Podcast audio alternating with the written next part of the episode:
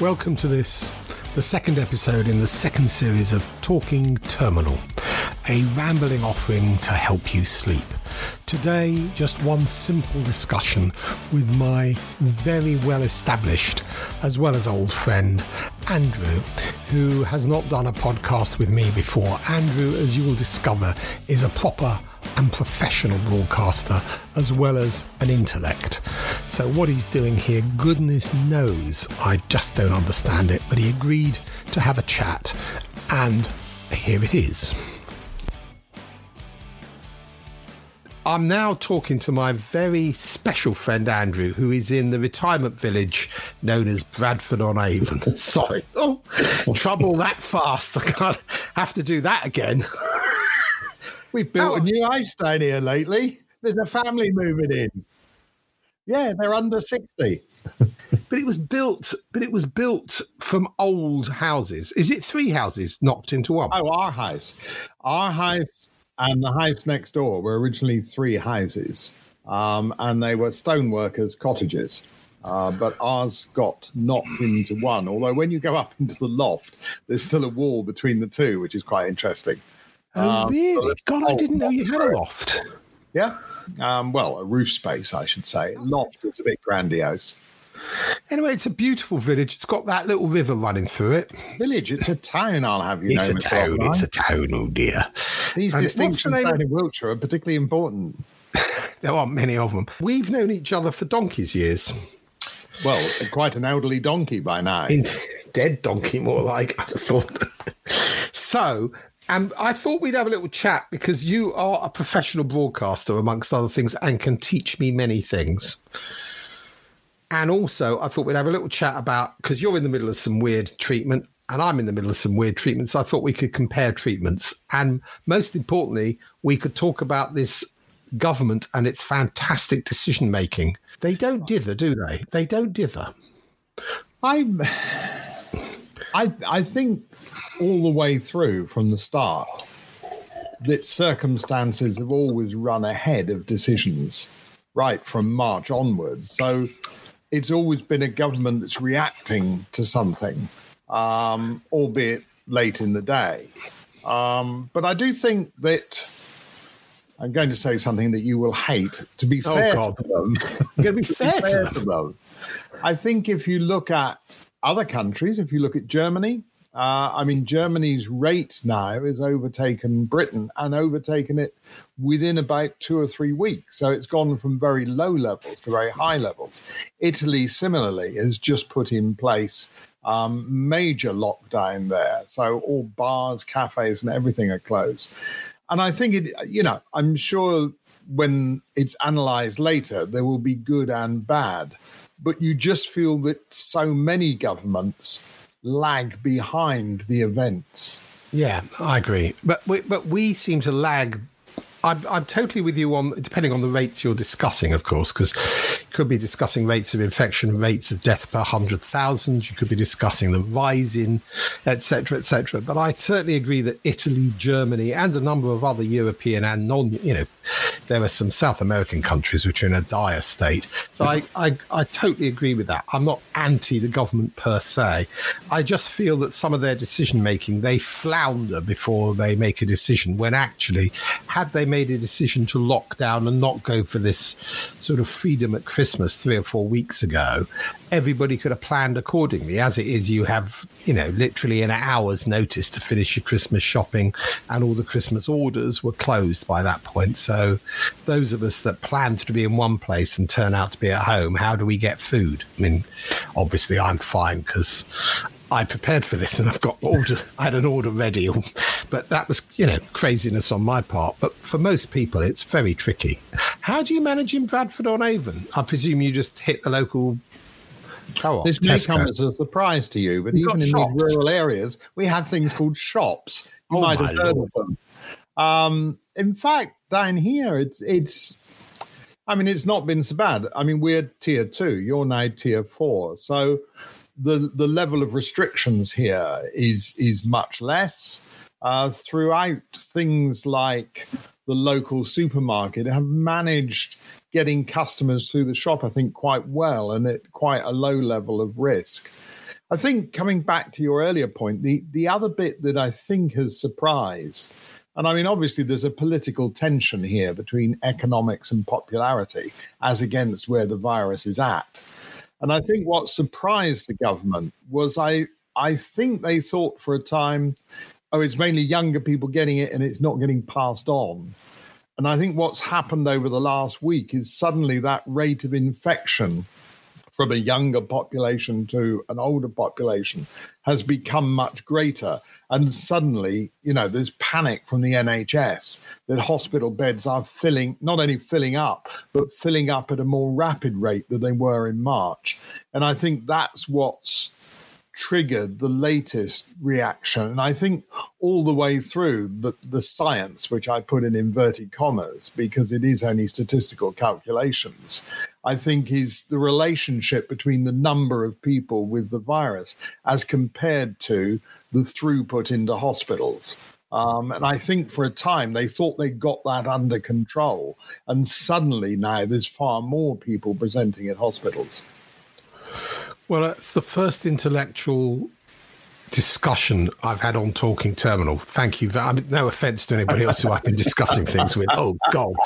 Yet another faux pas on my part it's a good analysis. I love it. I like it a lot. Yeah, yeah, I like it a lot. Thank you.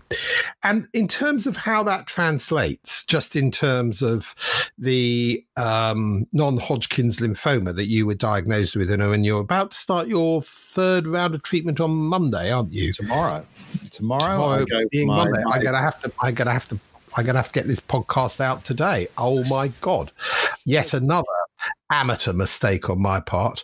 Uh, you've got to pick me up on it more quickly. Help. But um, what's it like uh, in terms of accessing the hospital in it's Bath you go to? And it is.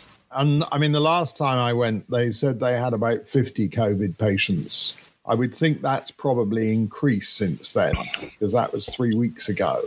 So I would estimate they've probably got about 70 odd they do segregate the COVID wards quite well from the non COVID, from the cancer treatment, obviously, where I am and where I get the chemotherapy. I think the big issue is, is not about managing the space, but about managing the staff. One of the things they said when I was there last time is that they have had a lot of staff off. Um, and so the problem is is managing consistent staff because they like to try and keep the same people doing the chemotherapy all the time. So instead, I think they've been pushed back onto using more agency staff than they would normally use. That's, and in a way, that can, I mean, that reflects very much my experience at Barts, where it's an entirely COVID free hospital. Uh, actually, you've been to that uh, oncology ward with me uh, when we were allowed to go together. And in fact, most of the staff, thankfully, are the same staff throughout the last year or so. So I like that because it means you get to know them and they get to know you. And I think that can be quite helpful, not because I'm trying to find a close relationship with somebody while having an infusion, but at least I know, you know, the names of people and they, they know my name. And I think that can be quite reassuring in some way. And is the treatment, and is the treatment going all right? Number. Um, the first round of chemotherapy that I had was awful. Um, I remember reading through the Macmillan leaflet of possible side effects you might get from the chemotherapy. What I didn't realize was it was possible to get all of the side effects.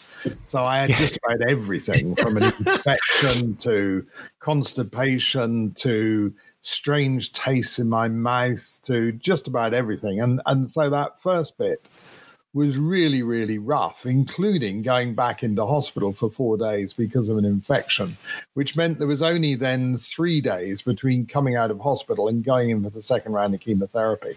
And there was a point then when I thought, I'm not sure I can hack this. You know, I didn't feel physically or really emotionally ready for that second round of chemotherapy. Now, fortunately, the second round has been much better. And this third week, so this is in effect the sixth week of treatment, has been the first week when I've felt relatively normal. Um, and that's been good. The only problem I've had this time is is sort of a bit biblical. Three days of diarrhea followed by three days of constipation. followed by a pra- plague of frogs. Um, but you Better know, than the slaying of the firstborn, though, isn't it? you know, yes, yeah. Well, I gather there's a lot of it about, but um, so I'm hoping on the basis that this second round has been easier, that the third round therefore will also be easier. But I know there's no prediction with this. And interestingly, I had a conversation with the consultant a couple of days ago. And what I do have, and you and I have talked about this, is this peripheral neuropathy in the fingers, which is this kind of tingling and numb sensation, which is it's not painful, but it's more disconcerting. It means doing up buttons is difficult. I've had to abandon the Levi 501s because it takes Oh, me a yeah, while those, those are tri- very tricky. um, and could be misinterpreted in a public. Uh, so I've um, I I find that kind of a bit annoying. And the consultant said, "Well, in that case, we'll just you're having R-CHOP. We'll just take the O out, whatever that is, that that drug, and that should help reduce the peripheral neuropathy." I, he didn't mention whether it then has any other side effects by removing it, like your foot drops off. Yes, that's the that is the question you'd want to ask, really, isn't it? Yes. At some point when you can Those are the gear up. you think of after you've put the phone down. The courage comes slow in my case, I can tell you. And tell me, have you during those infusions, just talking of buttons and Levi 501s, have you had the experience uh, of trying to wheel the um, infusion line with the bleeper around to go to the loo when you're trying to do it one-handed and with buttons? Because that's that's a mistake I've made a couple of times, and good grief, it's a bit awkward. anybody who's ever had the shopping trolley with the wheel that doesn't work will be familiar with this problem because you set off to go to the toilet and unfortunately the stand that the, the, drip is on sets off in a totally different direction um, so there's always the potentiality at any point uh, to rip the cannula out of your arm which i've i've never yet done the other thing, of course, is then maneuvering you and the cannula stand in through the toilet door.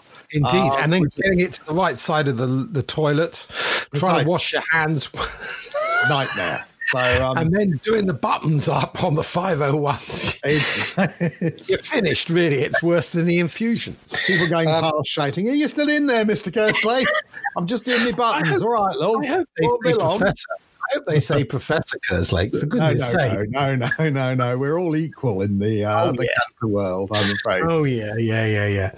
Good. And you look. I mean, I know nobody who's listening to the podcast can can see you, but uh, we're recording it in a manner where I can see you, and you look remarkably well.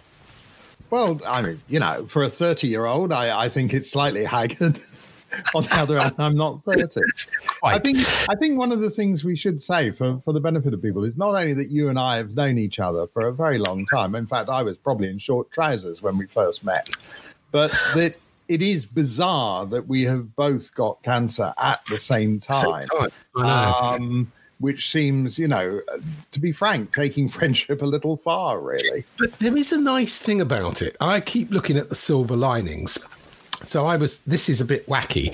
But two silver linings that are worth mentioning briefly. One, in my case, knowing it's a terminal diagnosis, although I don't quite know when I'll die, I am quite, in a way, there's something quite freeing up about sort of knowing that time is limited. It's a very strange thing, but you know, rather than it could happen at any time, it is likely to happen in the next X number of months or year or whatever. And there's something strangely liberating about that uh, because you get things done that otherwise you'd put off, or you put off stuff that you can't be bothered to do. In my case, and then the second thing is it allows us to have a conversation when we've both got it at the same time, and although they're completely different cancers, um, they have some a lot of similarities, and so we can discuss things uh, and giggle and worry together about things in a way that you couldn't do with somebody who didn't have it, if you see what I mean. It would be fair to say I have never discussed my bowels so much with anybody other than yourself. No, I know. Did you did but I love the fact when I had the we must end it at this point, I think. But I love the fact that when I was having the uh, cancer in the colon removed, and you so kindly came up to see me in the hospital all the way from Bradford on Avon before COVID, I was very touched by you doing that so often. Um, one of the things I was very struck by when a nurse had said to me, uh, "Have you managed to use the loo yet?" And I said, "Yes, I have." And then she lifted out of her sort of watch pocket a little laminated card with every type of turd you could imagine. I can't believe somebody makes money out of printing those. And I want to know what happens when they go home and say to their children, you know, have you had a nice day at school, dear? Yes. What have you been doing, Daddy? Well, I've been printing turd cards. I think it's a bit like train spotting, you know, you can, you can get different types and styles. But so, uh, go on. No, all I was going to say was would you be willing to after this next round engage again in another podcast and we could all catch up on how you are the pleasure would be entirely mine if not the audience well, that's kind of you to assume there is an audience. You know, the main thing here is talking terminal helps you sleep. Good. I will love you and I will leave you, Andrew. It's so good. Thank you so much. So, that was good fun, wasn't it? And what an interesting person to have a discussion with. We'll follow up on how Andrew gets on with his third round in the next podcast, and there will be a book review, and you are going to be exposed to some of my music. So, that is something to look forward to or avoid, depending on perspective. Thanks for listening, and have a very happy Christmas.